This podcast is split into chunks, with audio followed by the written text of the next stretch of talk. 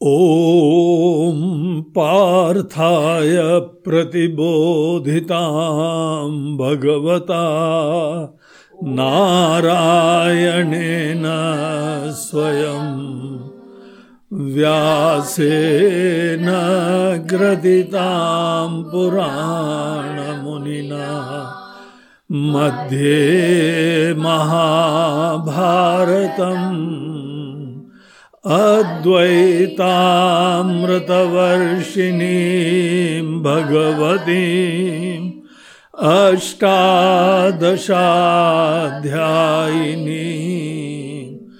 अम्ब त्वामनुसन्दधामि भगव गीते भवद्वेषिणी नमोऽस्तु ते व्यासविशालबुद्धे पुल्लारविन्दायतपत्रनेत्र येन त्वया भारततैलपूर्णा। प्रज्वालितो ज्ञानमया प्रदीप प्रपन्नपारिजाताय तोत्रवैत्रैकपाणे ज्ञानमुद्राय कृष्णाय गीतामृतदुहे नमः। वसुदेवसुतं देवम्। कंसचाणूरमर्दनम् वकी परमानन्दम् कृष्णं वंदे जगद्गुरुम्। हरि ओम। आज बहुत ही परम पावन पवित्र दिन है। जिस दिन भगवत गीता का उपदेश भगवान श्री कृष्ण ने कुरुक्षेत्र के मैदान में अर्जुन को दिया था। ये जो मोक्षदा एकादशी आती है, इस दिन ही गीता का उपदेश दिया गया। और यह दिन अपनी पूरी सनातन धर्म में, हिंदू धर्म में, गीता जयंती के नाम से आज का दिन जाना जाता है। समस्त गीता के श्रद्धालुओं को, भक्तों को आज के दिन की बहुत बहुत शुभकामनाएँ और शुभाशीष। हमारी भगवान से प्रार्थना है कि जैसे अर्जुन के रथ के सारथी साक्षात ज्ञान के धाम परमात्मा बने। और क्योंकि भगवान श्री कृष्ण अर्जुन के रथ के सारथी थे, इसीलिए अर्जुन के जीवन में ये महाविजय की प्राप्ति हुई। महाभारत की लड़ाई केवल अर्जुन के विजय की बात नहीं थी। महाभारत की लड़ाई धर्म की जय थी, धर्म की स्थापना थी। ये जो वहाँ महाभारत का बहुत ही प्रसिद्ध इतिहास का एक घटना है, युद्ध चल रहा था, एक ही परिवार राज घराने के अंदर दो पक्ष थे, दो विचार थे। और वो ही दो लोग कौरव और पांडव की तरीके से विद्यमान थे। एक की नीतियाँ ऐसी थी जहाँ पे सबका हित हो, सबका कल्याण हो। जैसे आजकल कहा जाता है, अंतिम सीढ़ी पर खड़ा हुआ व्यक्ति का भी कोई सोच रहा है। हर व्यक्ति धर्म के राज्य में सुखी होता है। और दूसरा जो पक्ष था, वहाँ पे अपनी महत्वाकांक्षा, अपना लाभ, अपना हित, अपना नुकसान, इन चीज़ों से प्रेरित ही पीड़ाएँ थी। ये दो प्रकार के विचार दुनिया में सदैव होते हैं, हर देश में हो सकते हैं, हर काल में हो सकते हैं। आज के परिप्रेक्ष्य में हम अपने देश में देखें, सतत यही युद्ध चल रहा है। कोई पूरे देश का हित चाहता है, कोई अपना नुकसान केवल रो रहा है। कोई समस्त किसानों का हित चाहता है, कोई गिने चुने किसानों की ही पीड़ाओं का जो है वो बखान कर रहे पूरे विश्व में देखिए, चीन के अंदर क्या हो रहा है? अनेकों जो है अरब देशों में क्या हो रहा है? कोई अपनी महत्वाकांक्षा से प्रेरित हो रहा है और कोई सबके हित की कामना से प्रेरित हो रहा है। इतिहास के हर पन्नों में यही कहानी चल रही है और यही कहानी महाभारत के अंतर्गत एक परिवार में हस्तिनापुर राज्य के अंदर जो राज्य कर रहे थे, उनके वहाँ पर भी यही कहानी चल रही थी। ये सनातन धर्म का एक विश्वास है, यही संदेश है कि जब जब हम लोग धर्म का पक्ष लेते हैं, तब तक कल्याण होता है। पूरी महाभारत का सार यह है, यतो धर्म ततो जय। जहाँ धर्म है, वहीं विजय है, वहाँ कल्याण है। विजय कोई हमारी व्यक्तिगत विजय की बात नहीं है, लेकिन सबका कल्याण है, हमारे लक्ष्य की सिद्धि होती है। हम लोगों के देश में, भारत देश में राम राज्य एक आदर्श राज्य की तरीके से माना जाता है। क्या है वो महा राम राज्य? राम राज्य किसी एक राजा विशेष की मात्र जो है, वह व्यवस्था नहीं है। राम राज्य धर्म के आधार से संचालित और शासित राज्य की ही एक व्यवस्था थी। एक ऐसा राज्य है, वहाँ पे धर्म संचालित कर रहा है। हमने हाल में भी एक कहानी पढ़ी, आपको हम वो सुनाए। बहुत ही महत्वपूर्ण चीज़ है इस प्रसंग में।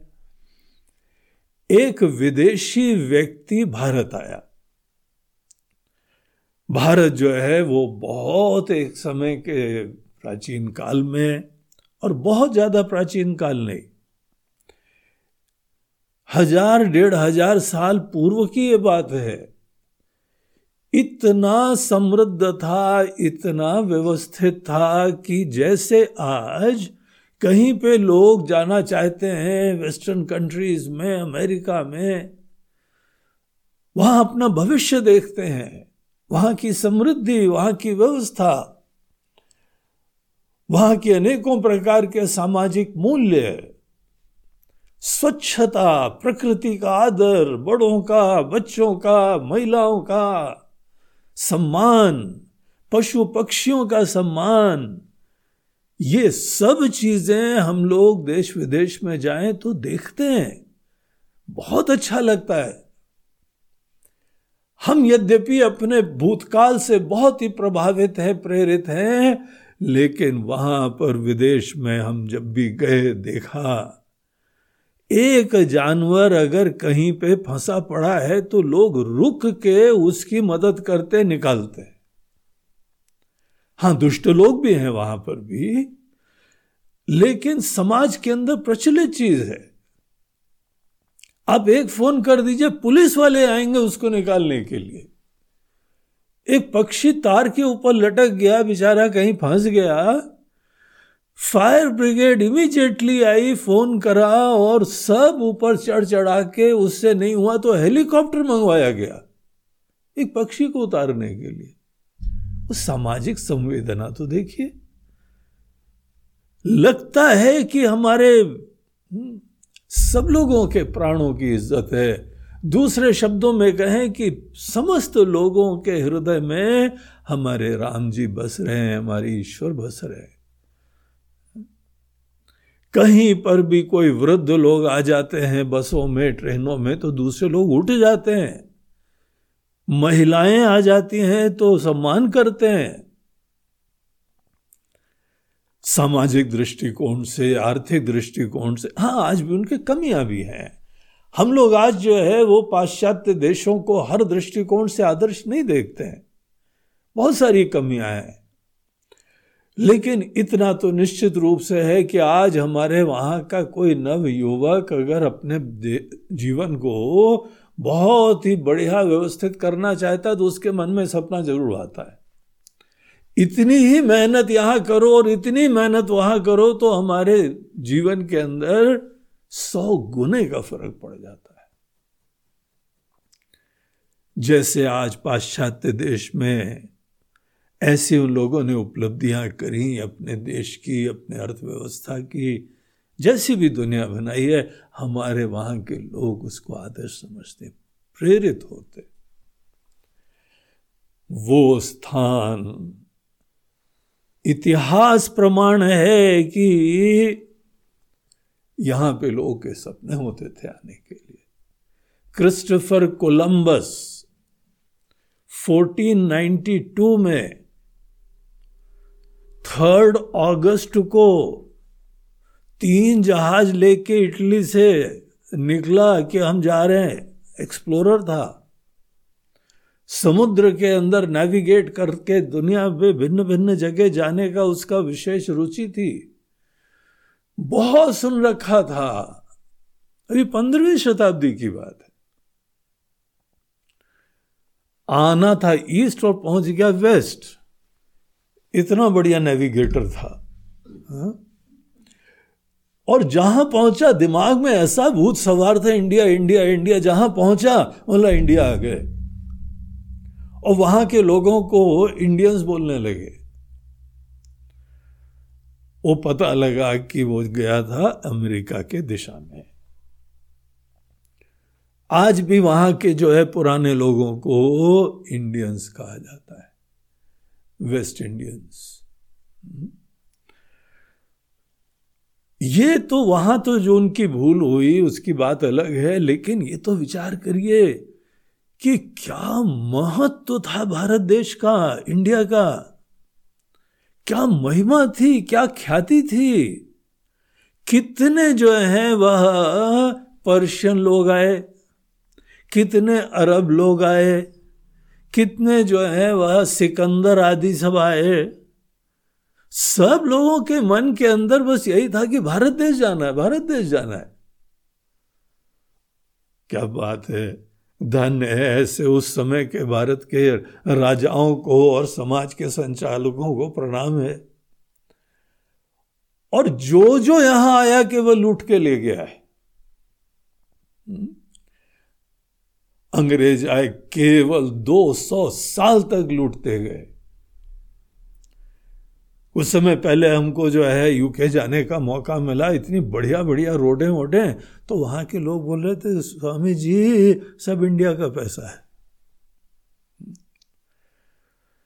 अब सब तो नहीं, लेकिन बहुत कुछ ज़रूर यहाँ से गया। ये उनका ट्रेजर था, सबसे बड़ा उनके साम्राज्य में कोहिनूर था भारत देश।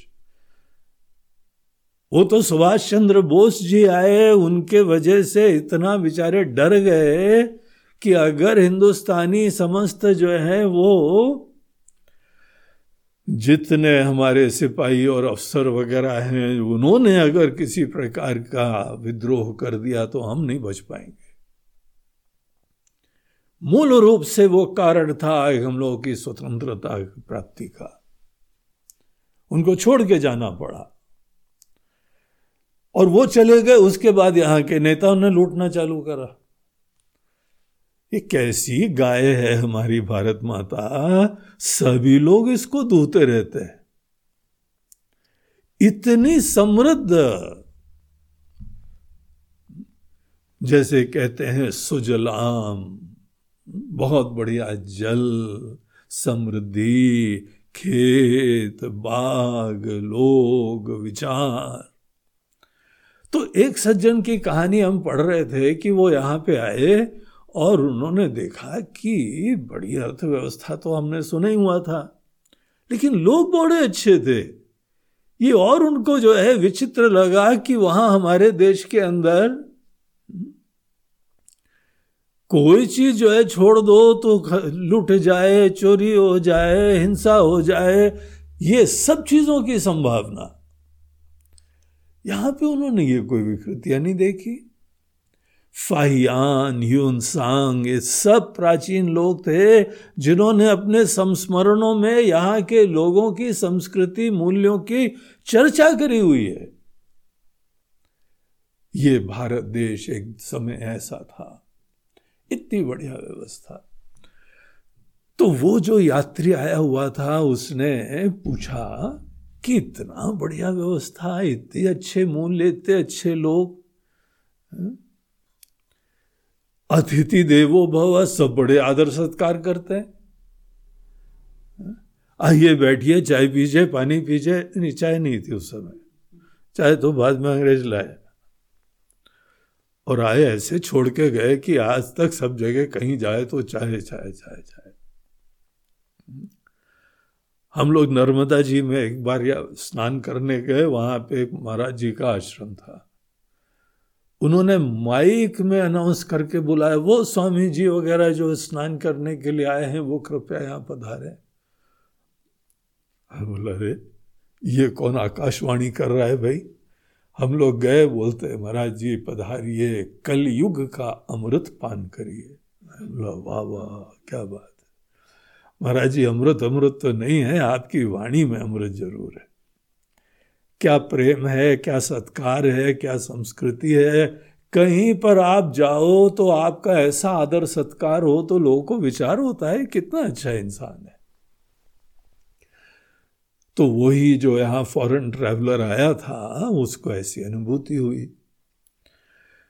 उसने लोगों से पूछा, बोलते हैं, अरे, हमारे वहाँ का राजा इतना बढ़िया राजा है। हम लोगों को कोई चिंता नहीं होती है, कोई चोरी चमारी की ज़रूरत ही नहीं पड़ती है। और अगर कोई ऐसा एलिमेंट आ जाए तो उसको उचित प्रकार का जो है वो ज्ञान दे दिया जाता है, दिशा दी जाती है। नहीं समझ में आए तो दंड भी दे दी जाता है। फाइनली उस चीज़ की कोई ज़रूरत नहीं पड़ती है, प्रेरणा ही नहीं होती है। इतना बढ़िया राज्य हमारे राजा चलाते तो उसने बोला, ठीक है, हमको आपके राजा से मिलने की इच्छा हो रही, क्या मिल सकते हैं? बोला, अरे, हमारे वहाँ राजा से कोई भी मिल सकता है। कोई इतना ज़्यादा मुसीबत के प्रोटोकॉल होते ही नहीं हैं। आप सवेरे जो है ना, वो राज्यसभा लगती है, कोई भी जा सकता है, अपनी पीड़ा बता सकता है, समस्या बता सकता है, तुरंत समाधान भी हो जाता है।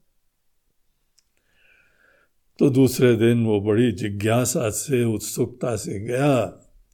और राजा साहब के महल में पहुँचा। तो राजा साहब से उन्होंने बताया, महाराज जी, हम बहुत आपके व्यवस्था, समाज, देश और समृद्धि देख के, नीतियाँ देख के बहुत प्रभावित हुए हैं। अब क्या करते हैं? हमको उसका कोई सूत्र दे दीजिए, कोई रहस्य बता दीजिए। तो राजा साहब बड़े रिलैक्स थे।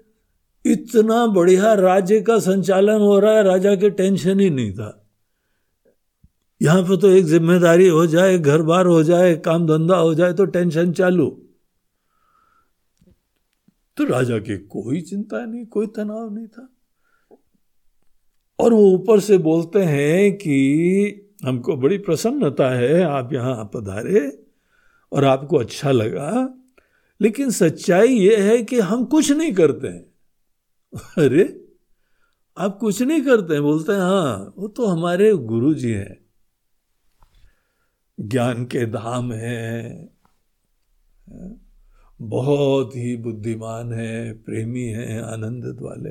वो हमको पॉलिसीज़ बताते हैं, दिशा देते हैं, समझा देते हैं, और फिर उसके द्वारा हम संचालित करते रहते हैं। तो हमको असली बोझा, क्या करना है, वो तो होता ही नहीं है। हमारा काम केवल क्रियान्वयन का होता है। बोला, आपका कोई नीति, आप बोलते नहीं, हम लोग तो निमित्त हैं उनके। हमारे शास्त्र भी बोलते हैं कि भगवान के निमित्त बनो, राम जी के दूत बनो। तो बोला अच्छा ये बढ़िया राजा है। पूरे बॉस हैं और इतने रिलायंस कोई करता पने का अभिमान ही नहीं है, बल्कि विनम्रता से बोल रहे हम निमित्त हैं। तो उनके गुरु जी वो टेंशन में रहते होंगे। उनको पूरी दुनिया का संचालन करना है तो वो ही सब करते होंगे। तो महाराज जी हम उनके दर्शन कर सकते हैं। हमको पता है वो बहुत बिज़ी होंगे। इतने बड़े राज्य का और ऐसे राजा का संचालन करना है उनको। किसी व्यक्ति को अपने हिसाब से चलाना कितना टेंशन होता है। हर पति, हर पत्नी जानती होगी। अपने हिसाब से चला सकते हो किसी को। और राजा को चलाना। इतने बड़े पद के ऊपर बैठे व्यक्ति को चलाना अब हम उनके जो है ना गुरु जी की परिकल्पना करते हैं, कैसे होंगे? बोला कि कोई भी जा सकता है, कभी भी जा सकता है। वो थोड़े प्रकृति प्रेमी हैं तो शहर वहर में नहीं रहते हैं। शहर के बाहर वो जो आपको उधर पहाड़ दिख रहा है ना, उसके पास एक झील है और झील के पास वो पूरा जो है गार्डन है, वहाँ पे उनकी कुटिया होगी उनके शिष्य विष्य होंगे। वहाँ किसी से पूछ लेना कि महाराज जी से मिलना है, गुरु जी से मिलना है तो आपको ले जाएगा उनके पास। तो बड़ा एक्साइटेड हुआ, बोला कि अच्छा जंगल में राजा के बॉस असली बॉस के बॉस वहाँ रहते हैं। तो वो गया वहाँ पे। और दूसरे दिन वहाँ घूमते फिरते रास्ता उसने ढूंढ ढाड़ के पहुँचा और जब वहाँ पे एक व्यक्ति घूम रहे थे। तो उनसे पूछा, महाराज जी, हमको राजा साहब से मिलना है। कितने बजे मिलेंगे? कहाँ मिलेंगे? और हमको क्या करना है? कुछ लेना देना है? क्या करना है? अपॉइंटमेंट चाहिए हमको। तो पता लगा वही गुरु जी थे। बोला हाँ बेटा, बताओ, हम ही गुरु जी हैं, क्या चाहिए तुमको? चलो, बैठ के बात करते हैं तो पेड़ के नीचे उनको ले गए और वहाँ पे उनको भी बढ़िया आसन डाला और वो भी बैठे, वो बोला हाँ कैसे आना हुआ, कहाँ से आना हुआ, तुम कोई विदेशी दिखते हो?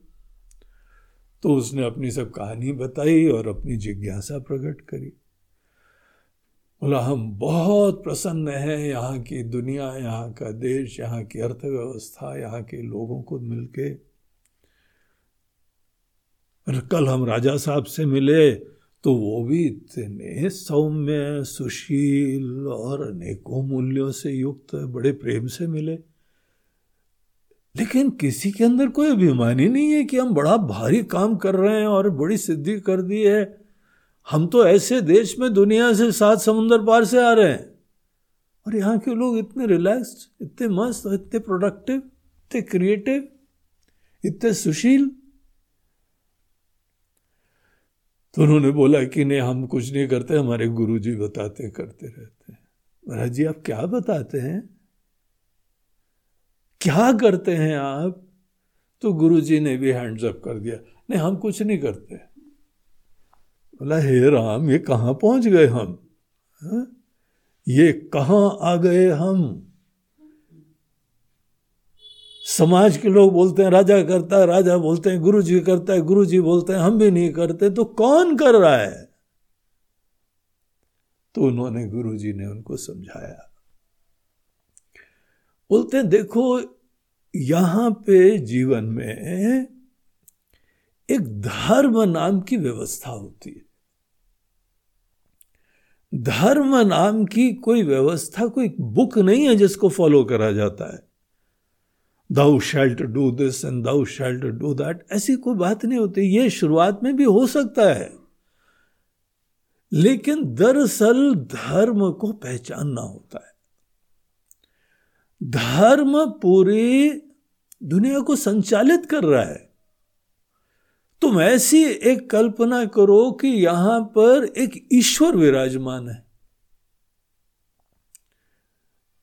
राम जी विराजमान है, कृष्ण जी विराजमान है, ईश्वर विराजमान है। हमारे शास्त्र बोलते हैं, ईश्वर की पूरी व्यवस्था दुनिया को बनाया, दुनिया चला रहे हैं। दुनिया चल रही है ना? ईश्वरीय व्यवस्था से दुनिया चल रही है। दुनिया जब चल रही है तो दुनिया चलाने वाले विराजमान है। ईश्वर दुनिया चला रहे हैं। ईश्वर के जो नियम है, ईश्वर की जो व्यवस्था है, हमको उससे ट्यून अप करना होता है, उसकी संवेदना उत्पन्न करनी होती है। धर्म का एक साम्राज्य है, धर्म की व्यवस्था है। जहाँ पे धर्म होता है, वहाँ कल्याण है, वहाँ विजय है।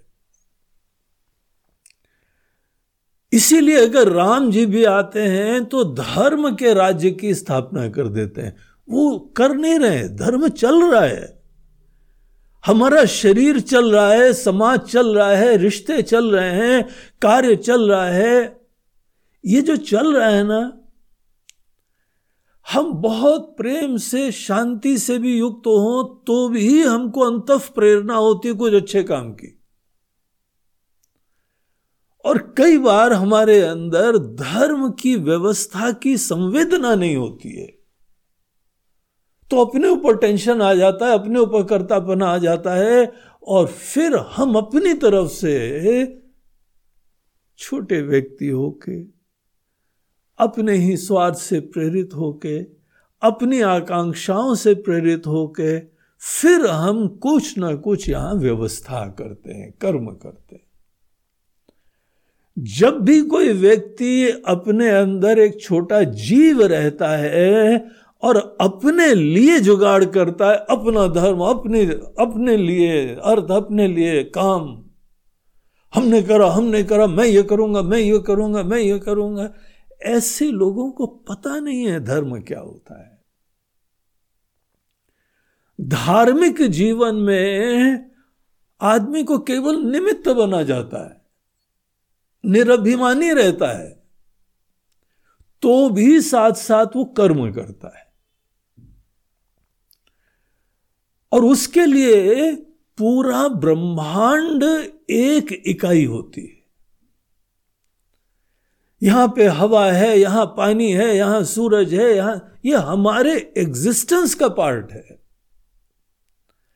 अगर नदियाँ हैं, अगर पहाड़ है, अगर पक्षी हैं, ये सब एक व्यवस्था है, हम उसके अंग हैं और हर चीज़ इस पूरी दुनिया को धारण करे हुए है या ये कहो, धर्म सबको धारण कर रहा है, चला रहा है। मनुष्य को अनेकों प्रकार के दर्शन की ज़रूरत है, लेकिन और किसी को भी ज़रूरत नहीं पड़ती, क्योंकि सब ट्यून डप है ईश्वर से।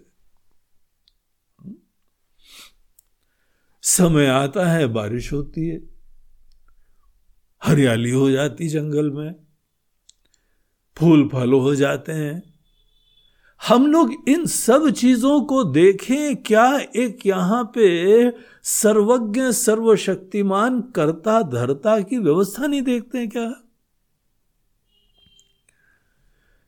मनुष्य नहीं देखता है, इसीलिए उसको शिक्षा की ज़रूरत पड़ती है। जब हम लोग यहाँ पे धर्म की व्यवस्था के बारे में संवेदना उत्पन्न करते सेंसिटिव होते हैं और केवल ट्यून अप करना होता है। बहुत बड़े बड़े हम अचीवमेंट कर लेते हैं, लेकिन कोई करता बने का अभिमान का बोझ ही नहीं आता है। गुरु का काम केवल यही होता है कि जो पहले से हमसे पूर्व भी, और ये शरीर चला जाएगा, उसके बाद भी, धर्म की व्यवस्था एक पूरी दुनिया के संचालन की एक व्यवस्था तो चल रही थी ना। आज भी चल रही हो, कल भी चलेगी।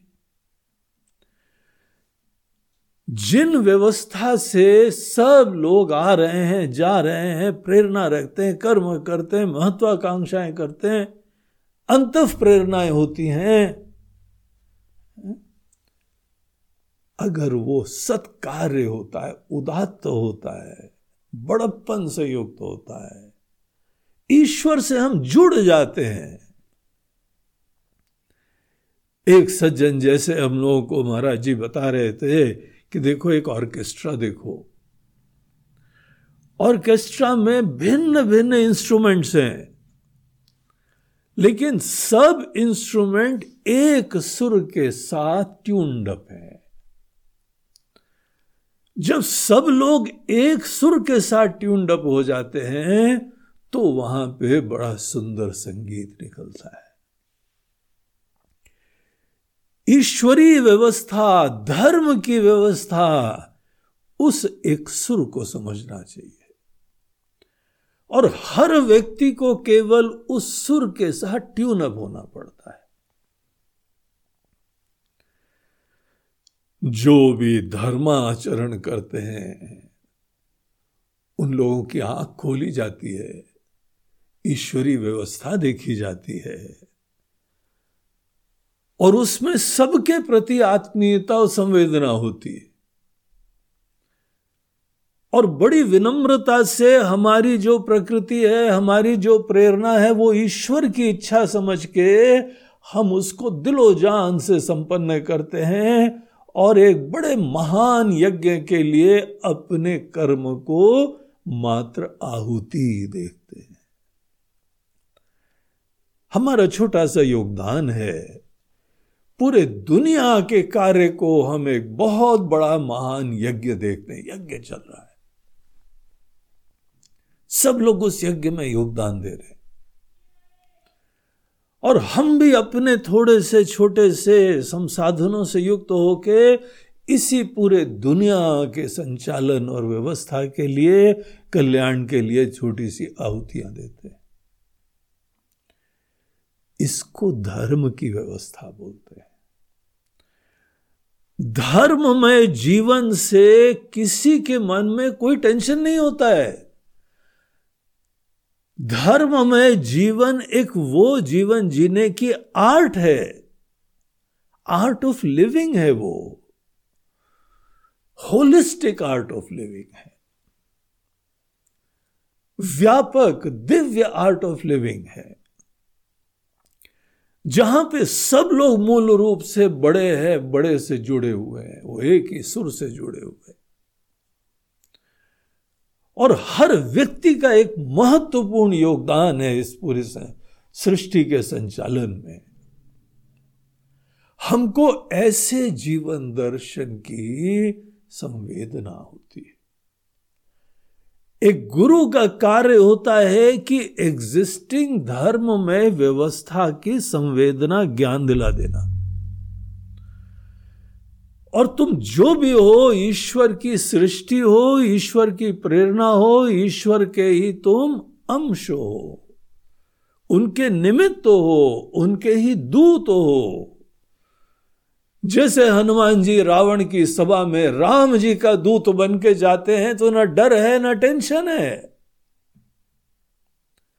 हमारे वहाँ पे हर व्यक्ति अपने आप को ईश्वर का ही दूत समझता है, सेवक समझता है, निमित्त समझता है। उसके लाइफ की फिलॉसफी जो भी उसका कर्म है, वो बेस्ट पॉसिबल ढंग से करना होता है। हमारे जीवन का प्रयोजन ये नहीं है कि हम ज़्यादा धन प्राप्त करें, शोहरत प्राप्त करें। हमारा पूरा जीवन का प्रयोजन अपने कर्म से ईश्वर की आराधना करें। शिक्षकों को, दूसरों को प्रेरणा देनी पड़ती है कि तुम सच अच्छी बुद्धि रखो उदात दृष्टि रखो, या कल रखो, या ज्ञान रखो, उनको बताना पड़ता है। लेकिन अन्य किसी को बताने की भी ज़रूरत नहीं है। तुम मात्र अपनी प्रकृति समझो, तुम्हारा जीवन दर्शन क्या है? तुम एक बहुत बड़ी सुंदर व्यवस्था के पार्ट हो। तो धर्म में जीवन वाला व्यक्ति इतना उदात्त होता है, उदार होता है, कृतार्थ होता है, धन्य होता है। और हर कर्म, हर विचार, हर अभिव्यक्ति उसी एक महान दिव्य सत्ता की आराधना चला करती है। तो ये आर्ट ऑफ़ लिविंग यहाँ पे वेदों में प्रतिपादित है। तो गुरु जी बोलते हैं, हमारा काम तो बस इतना ही है कि हम अपने शिष्यों को धर्म का ज्ञान देते हैं। करने वाला तो धर्म है। हम पुण्य का आश्रय लेंगे, धर्म का आश्रय लेंगे तो काम सहज रूप से हो जाते हैं। हमको थोड़ी करना पड़ता है। हमको केवल धर्म का ज्ञान रख के उसके अनुरूप जीना और अगर हमको धर्म का निश्चय हो जाएगा तो हमारी भावनाएँ उसके अनुरूप होंगी। हमारे निश्चय आज भी हमारा जीवन चला रहे हैं। हमारे निश्चयों के अनुरूप ही हमारी कामनाएँ होती हैं। कामनाओं के अनुरूप हमारे कर्म होते हैं। कर्म के द्वारा ही हम अपनी दुनिया का संचालन करते हैं। अगर हमारे निश्चय धर्ममय होते हैं, उदात्त होते हैं, जीवन दर्शन हमारा यथार्थ के ऊपर आश्रित होता है तो वहाँ पे समाज अपने आप अच्छा हो जाता है, लोगों की बड़ी स्ट्रेस फ्री कोई टेंशन नहीं, कोई स्वार्थ नहीं, कोई इनसिक्योरिटी नहीं। हर जगह जब आदमी अपने लिए जीता है तो उसके अंदर इनसिक्योरिटी होती, डर होता है। हमको ये मिलेगा कि नहीं मिलेगा, हमको ये चाहिए, पता नहीं होता है कि नहीं होता है।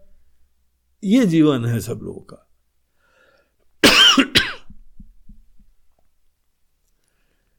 तो इस तरीके से धर्म की व्यवस्था का ज्ञान प्राप्त करा जाता है।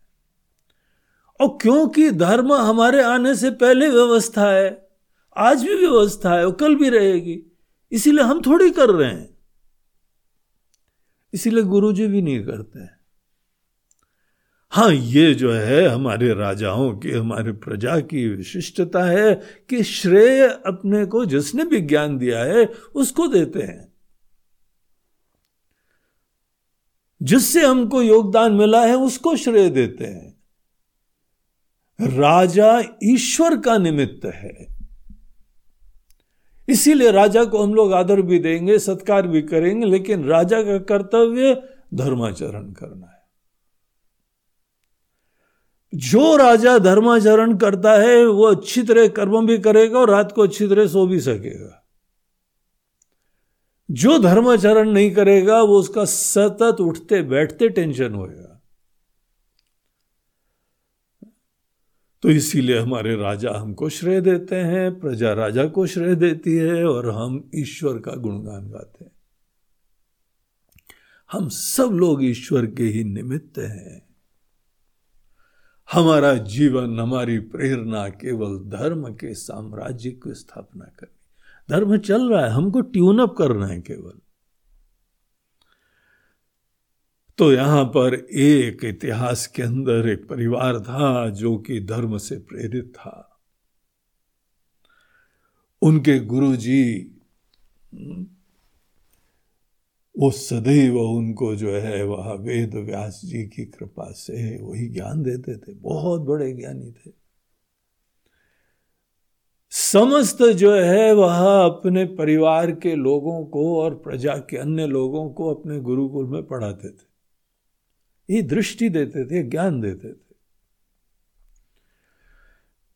कौरवों को भी, पांडवों को भी, और अन्य मंत्री के लोगों को, और संतरी के लोगों को जो जो ज्ञान, सब लोग ज्ञान टोटली फ्री ज्ञान के लिए नहीं कॉस्ट होती है। हाँ ज्ञान की उपलब्धता सबको है, लेकिन ज्ञान की प्राप्ति के बाद हर व्यक्ति को कृतज्ञता की अभिव्यक्ति करनी चाहिए, उसको हम लोग कहते थे दक्षिणा। दक्षिणा ज्ञान के पूर्व नहीं होती है। ज्ञान के बाद, ज्ञान के वजह से प्राप्त धन्यता की अभिव्यक्ति हुआ करती है। और वो भी जो गुरु की आज्ञा हो, ये कोई फ़ीस नहीं है। हमने तो जो है वो दक्षिणा दे दी। बोला, कहा? कब दी भैया? हमने तो तुमसे मांगी नहीं और तुमने हमको दी भी नहीं। अरे नहीं महाराज जी, वो हमने डोनेशन भेजा था। अरे यार, तुम इतने बुद्धू आदमी हो। इतने अज्ञानी हो। इतनी जड़ों से दूर हो। तुमको ये भी नहीं पता है कि दक्षिणा क्या होती है? अज्ञान की पराकाष्ठा है। ज्ञान का लाभ हो, हम धन्य हो, कृतार्थ हो, उस धन्यता से प्रेरित प्रणाम हो। महाराज जी, इस ज्ञान से हमारा जीवन बदल गया है, हम लाभान्वित हो, अगर हो तो हम उनसे आज्ञा मांगते हैं कि महाराज जी, हमको बताइए, क्या सेवा कर सकते हैं? हम कर क्या सकते हैं आपके लिए? कुछ नहीं कर सकते। तो भी आप हमको आज्ञा दीजिए ये संस्कृति थी, एजुकेशन की व्यवस्था थी। यही पूरे शिक्षा की व्यवस्था के संचालन में भी समाज ही है। और उसके उपरांत सबको ज्ञान मिल रहा है। आज भी सब लोगों के पास ये ज्ञान पहुँच रहा है। दिव्य ज्ञान है। इस ज्ञान के लिए किसी को कोई फ़ीस नहीं देनी पड़ रही। खुला दरबार है। पूरी दुनिया में यह ज्ञान इस समय जा रहा है। यूट्यूब के माध्यम से पूरे विश्व में यह ज्ञान जा रहा है। हमारी यही प्रार्थना है कि सब लोग सर्वे भद्राणी पश्यंतु सब सत्य को जाने, धर्म को पहचाने। धर्ममय जीवन जिए। अगर किसी को इस प्रक्रिया में बात समझ में आती है तो वो धन्य हो जाता। तो वो व्यक्ति को इस देश की ये विशिष्टता पता लगी।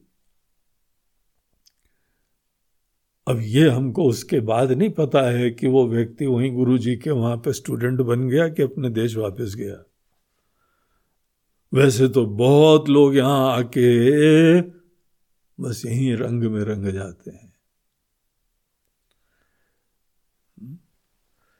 तो ये यहाँ पर एक परिवार के अंदर धर्म और अधर्म के विचार। और देखिए, वैचारिक मतभेद से मति भेद से मन भेद नहीं होता है। क्योंकि हमको मति थोपनी नहीं है। तुम हमारी बात किसी भी तरीके से मान लो, ये हमारी इच्छा ही नहीं है, प्रेरणा ही नहीं है, क्योंकि उससे कुछ नहीं होने वाला है। यही बात तुम कह लो, हमने सुना है, ये भी सुना है, ये भी सुना है। सुनने से कुछ तुमको फ़र्क नहीं पड़ता है। तुम समझो कि नहीं समझो? उसको जीने लगे हो कि नहीं जीने लगे हो? इसीलिए अगर मति भेद होता है तो इस देश के अंदर कोई मनभेद नहीं होता है। उन लोगों के साथ चर्चा होती, शास्त्रार्थ होता है। तुम बताओ अपना विचार। हम अपना विचार बताते हैं। हर विचार के पीछे कोई आधार होता है, उसको देखा जाए। जितने यहाँ के जीवन दर्शन रहे हैं, भले बौद्ध धर्म रहा, जैनियों का रहा, कर्मकांडियों का रहा, भौतिकवादियों का रहा, भोगियों का रहा, सब लोगों को वैचारिक स्वतंत्रता है। हमको किसी के प्रति कोई मन में विद्वेष नहीं है। अरे वो अपना कुछ नहीं कर पा रहे, वो दुनिया का क्या करेंगे?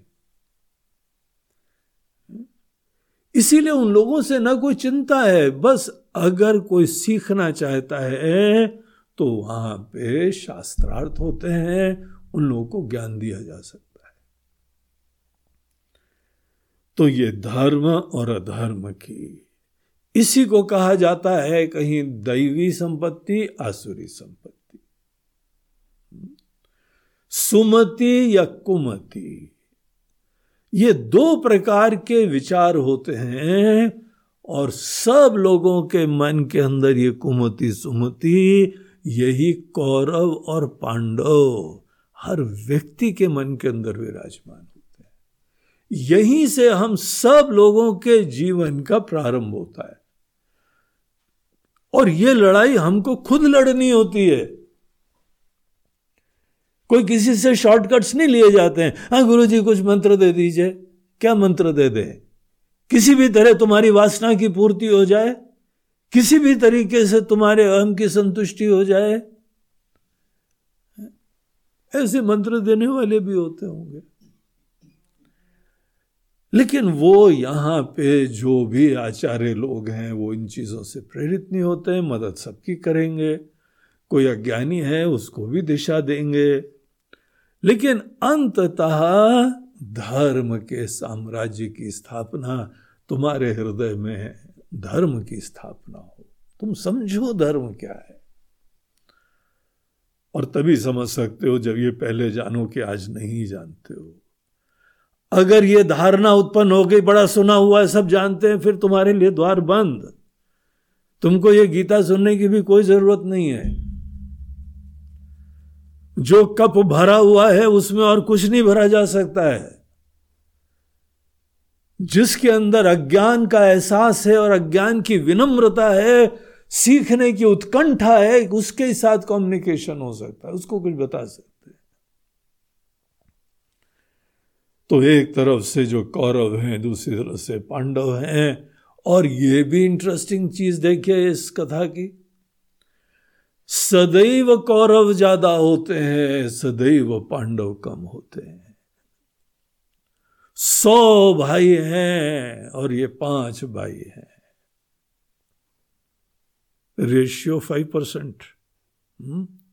अच्छाई कम होती है और मन के अंदर नेगेटिव प्रेरणाएँ, वो बहुत होती है।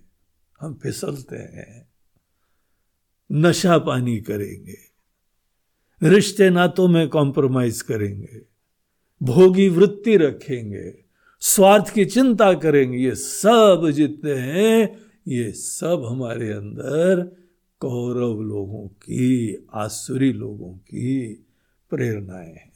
कई बार वो विजयी हो जाती हैं। और बाद में जब भी अधर्म के पथ पे चलते हुए विजयी होते हैं, हम दुखी होंगे और धर्म के पथ पे आपको अगर ये कुछ थोड़ा बहुत नहीं भी मिला ना, आप अंततः इतने सुखी होंगे, मन निर्मल हो जाएगा, ईश्वर से कनेक्ट हो जाओगे। तो यहाँ पे मूल रूप से भगवत गीता में ये धर्म और अधर्म के युद्ध की एक चर्चा है। अर्जुन जो है, वह वैसे तो धर्म के पथ से बड़ा प्रेरित था, धर्म की व्यवस्था से प्रेरित था, उदात्त मूल्यों से प्रेरित था, लेकिन उसका धर्म के बारे में ज्ञान पूरा ठीक नहीं था। और इसीलिए वो फिसल गया। इसीलिए लाइफ का एक ऐसा मोमेंट आया जहाँ पे हमारे लिए धर्म सब उपेक्षणीय हो गया, हमारी व्यक्तिगत स्वार्थ की प्रधानता हो गई। हमारे लोग हमारे लोग। नाम के लिए है कि सब पूरी दुनिया हमारी हम सेवा भी करते हैं और ये भी करते हैं, समाज सेवा करते हैं, फलाने क्लब के मेंबर भी हैं ढिमाके क्लब के मेंबर हैं और हम ऐसा कर रहे हैं। लेकिन जो दर्द अपनों के लिए होता है, वो दूसरों के लिए नहीं होता है। जो प्रेरणाएँ अपनों के लिए होती हैं, जो आत्मीयता अपनों के लिए होती है, वो दूसरों के लिए नहीं होती है। दूसरों के लिए जाके हम थोड़ी बहुत सेवा करके एहसान ही करके आ जाते हैं। तो जब जब अगर आदमी वैसे अच्छे मूल्यों से प्रेरित हो रहा है लेकिन कई बार फिसल गए, फिर से स्वार्थ के अंदर अटक गए, फिर से छोटे पने में आ गए, फिर से मैं मेरा, तू तेरा में आ गए, फिर से अकेले हो गए, फिर से घुटन होने लगी। कोई ईश्वरीय व्यवस्था ईश्वर का अस्तित्व ही नहीं देखा। ऐसे लोग फिर से शोक को प्राप्त होते हैं। अर्जुन महाभारत की इस लड़ाई के पूर्व कुरुक्षेत्र में बहुत अच्छी तरह से धर्म से प्रेरित होकर गया, लेकिन पहले दिन एक घटना घटित हो गई। अर्जुन के मन में मोह उत्पन्न हो गया, फिर से छोटापना, फिर व्यक्ति होके जीने लगा, फिर अपने ऊपर सब बोझा रख के जीने लगा। कोई ईश्वरीय व्यवस्था, कोई ईश्वरीय सत्ता का नामो निशान नहीं सब गायब हो गया, हम और हमारा। तो जहाँ पे ये अपने अंदर एक पैराडाइम शिफ्ट हो गया, पूरे धरातल का परिवर्तन हो गया, बड़प्पन से फिर छोटेपने में आ गए। उस समय ही जहाँ ये छोटे पने का मोह उत्पन्न हुआ, मोह का परिणाम सदैव शोक होता है, घुटन होती और शोक जो है, वो भी ब्लेसिंग होता है। क्योंकि शोक में शोध होता है। शोक में विचार होता है।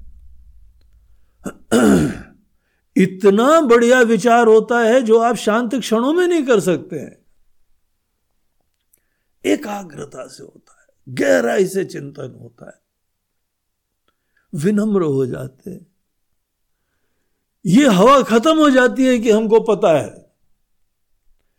जब जब अंदर की इनसिक्योरिटीज और बेचैनियाँ बहुत बढ़ती हैं तो फिर एकदम कहीं पहुँच जाते हैं गुरु जी बड़े ज्ञानी है, समझ में नहीं आ रहा है, बड़ी पीड़ा हो रही है, हमको कुछ बताइए। यही व्यक्ति जिस समय सब बड़ी समृद्धि हो रही थी तो वो ज़मीन पे पैर नहीं पड़ते थे। देखो शोक का आशीर्वाद।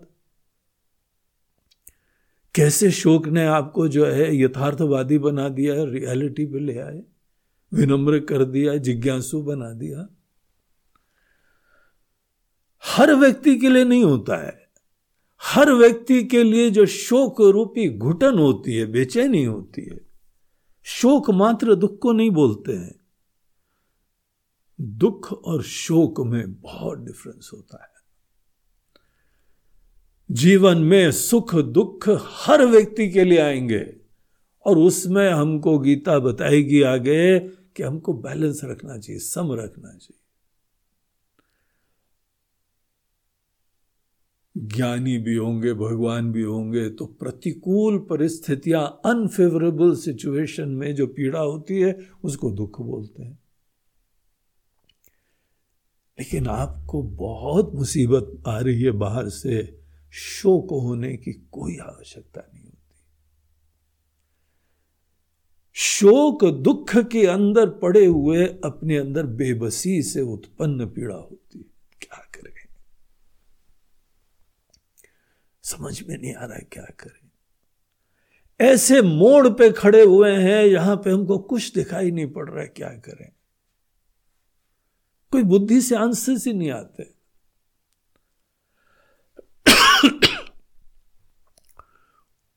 उसको शोक कहते हैं। और मोह में जब भी विपरीत ज्ञान होगा, जब भी उल्टी समझ होगी तो सदैव परिणाम शोक होगा ये गीता का पहला लेसन है। और जब आपके अंदर शोक होता है, जैसे फीवर होता है, तभी इंफेक्शन पता लगता है। उसी तरह जब शोक होता है, तभी मोह का प्रमाण मिलता है। डर लगता है।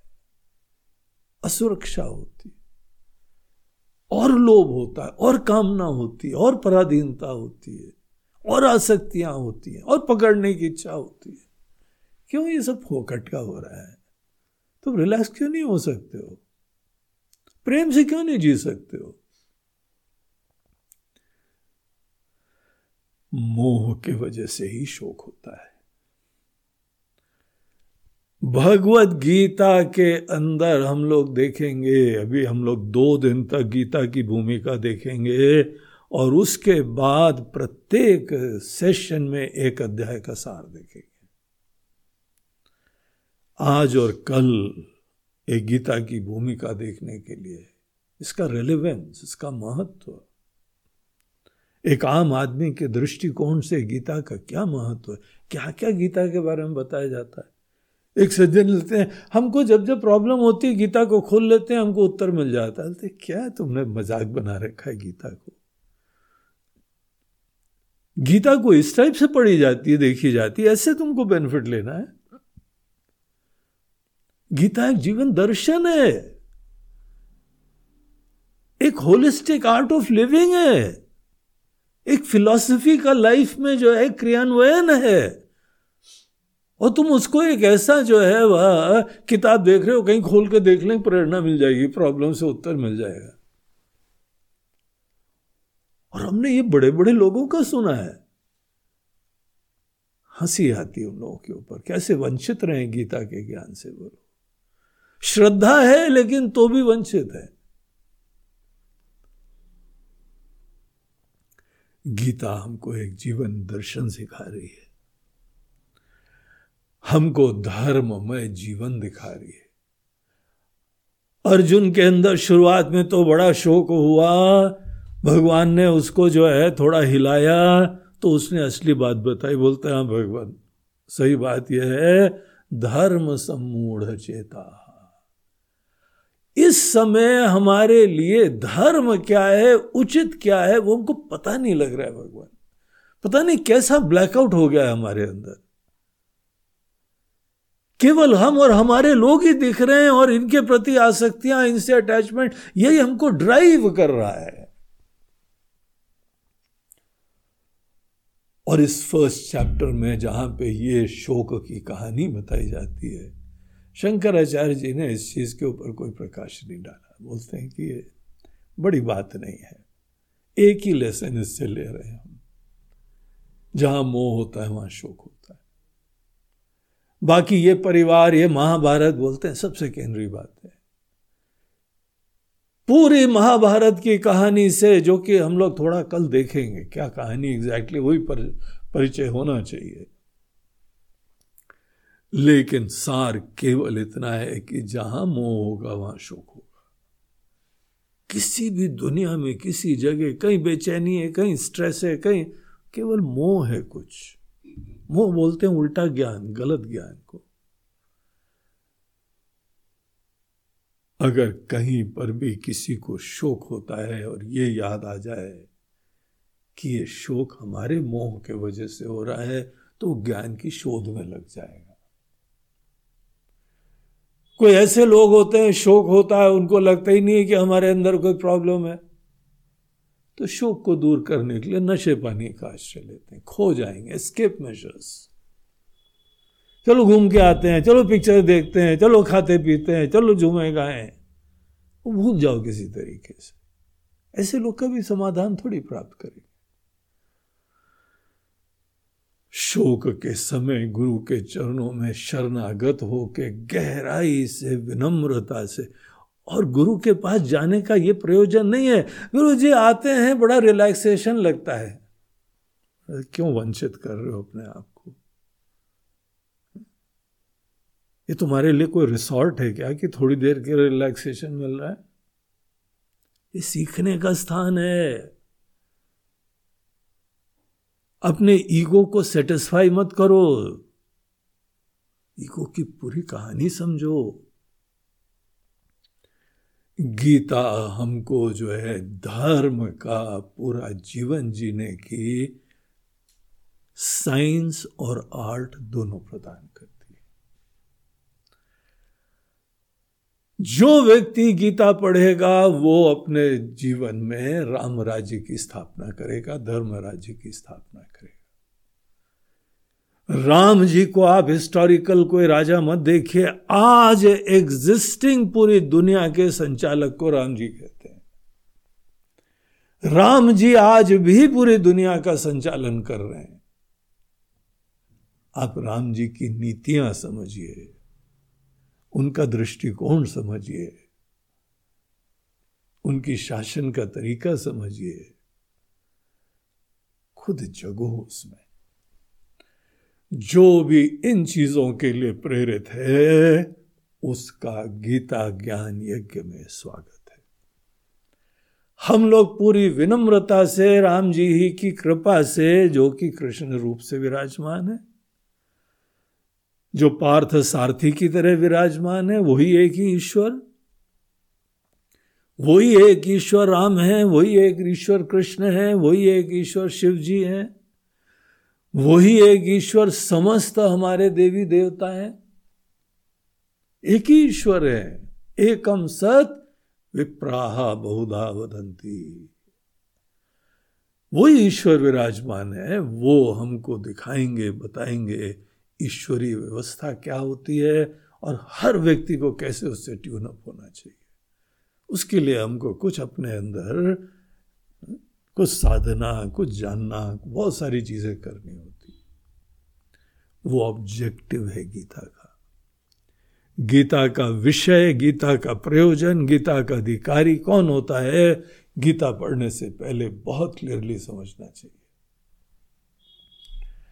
आज के हमारे इस सेशन से संभवतः आप सब लोगों को इस चीज़ के बारे में कुछ परिचय मिला होगा। इसके साथ आज का ये हम यहाँ पर इंट्रोडक्शन का पहला सेशन यहाँ पे समाप्त करते हैं। और कल पुनः महाभारत के परिप्रेक्ष्य से गीता की भूमिका देखेंगे। आज जैसे हमने बताया, गीता जयंती का दिन है, मोक्षदा एकादशी है। आप लोग सब लोग गीता जी को जो है घर में आदर से रखें। और गीता माता है। अम्बत्वाम अनुसंधामी भगवद गीते भगवद्वेशिनी हे माँ, हे माता जी आपका ज्ञान हमारे जीवन के कल्याण के लिए। अगर आप गीता के प्रति श्रद्धा भक्ति रखेंगे तो आपको आशीर्वाद मिलेगा। अगर मात्र गीता को एक किताब समझेंगे तो आपको आशीर्वाद नहीं मिलेगा। कितने भी कमेंट्रीज पढ़ डालो, कितने भी कुछ कर लो श्रद्धा से एक ज्ञान का जो है ताला खुलता है। भावना होनी चाहिए। भक्ति रखो तो भी ज्ञान प्राप्त होता है। गुरु के प्रति भक्ति रखो तो गुरु से ज्ञान मिलता है। भगवान के प्रति भक्ति भाव हो तो भगवान से आशीर्वाद मिलता है। धर्म की व्यवस्था के प्रति श्रद्धा भक्ति रखो तो उसका आशीर्वाद मिलता है। तो इसीलिए सब लोग गीता मैया का आप श्रद्धा से स्मरण करिए, भजन करिए, आरती करिए।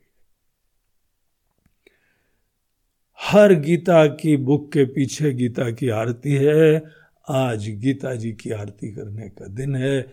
हमारा तो सुझाव यह है कि ये बीस दिन का जो ज्ञान यज्ञ है, जो कि मकर संक्रांति के दिन जब उत्तरायण चालू होगा तब तक यह हमारा गीता ज्ञान यज्ञ चलेगा।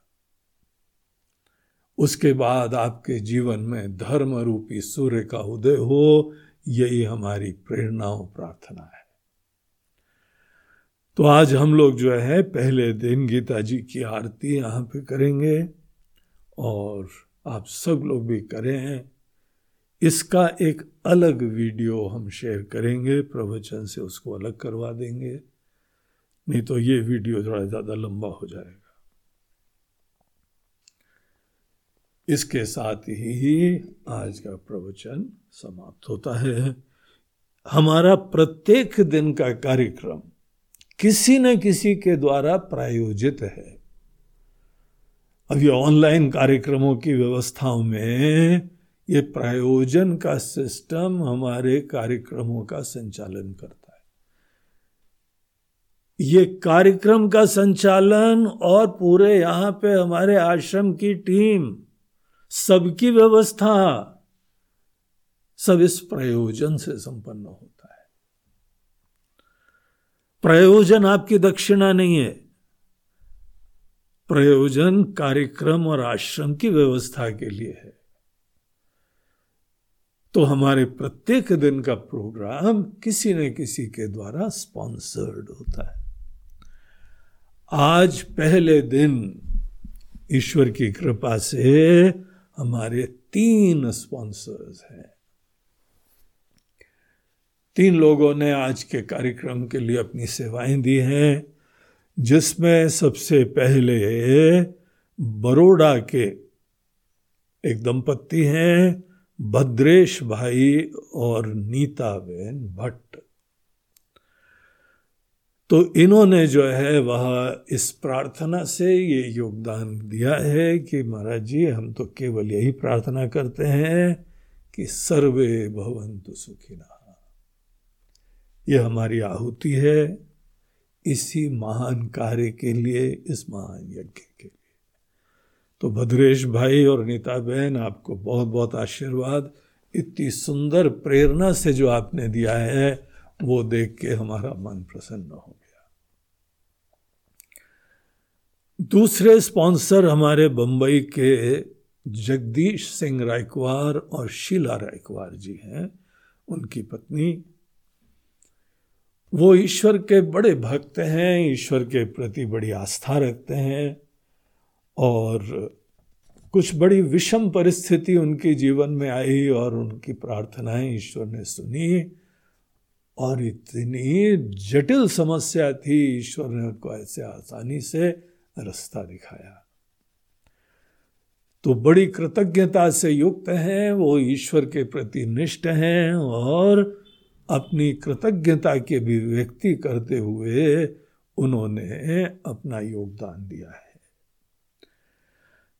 हमारी यही प्रार्थना है कि जगदीश और शीला आप लोग ऐसे ही ईश्वर के भक्त बने रहें, पूर्ण विश्वास रखें। जीवन के उतार चढ़ाव सबके आते हैं, राम जी के खुद आते हैं। लेकिन जो ईश्वर के प्रति आस्था से जुड़ा रहता है, धर्म के आस्था से जुड़ा रहता है, वो अंततः विजयी होता है, कल्याण होता है। और कल्याण मतलब ये नहीं, हमारी मनोकामना पूर्ण हो जाना। अंततः ईश्वर की इच्छा सर्वोपरि रहना, यही हर आस्तिक व्यक्ति का मन के अंदर प्रेरणा होती है। आपकी यही श्रद्धा भक्ति बनी रहे, यही सबका कल्याण करती है, आपका भी कल्याण होगा। और तीसरे हमारे स्पॉन्सर हैं श्री सुरेश और श्रीमती वीणा रोरा जी। उनके बड़े पुत्र का आज जन्मदिन है। उनका बड़ा पुत्र राहुल रोरा। मुंबई में उनका बिज़नेस है, होटल के फ़ील्ड में, हॉस्पिटैलिटी फ़ील्ड में। लड़का बहुत ही उत्साही और क्रिएटिव है, मेहनत करता है। और घर में पुत्र, ईश्वर की सबसे बड़ी पहली कृपा होती है एक हमारे परिवार का पूरा।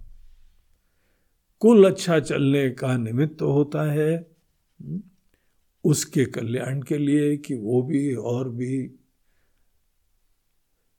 सुखी हो, समृद्ध हो, बुद्धिमान हो, कल्याण को प्राप्त हो।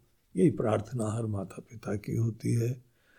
आप दोनों अपने पुत्र के कल्याण के लिए प्रार्थना कर रहे हैं। आपको हमारी तरफ़ से बहुत आशीर्वाद। तो ये तीन हमारे पहले दिन के स्पॉन्सर्स हैं। आप तीनों को पुनः आज की कार्यक्रम का शुभकामनाएँ और आशीर्वाद। ॐ नमः पार्वती पते हर हर महा ओ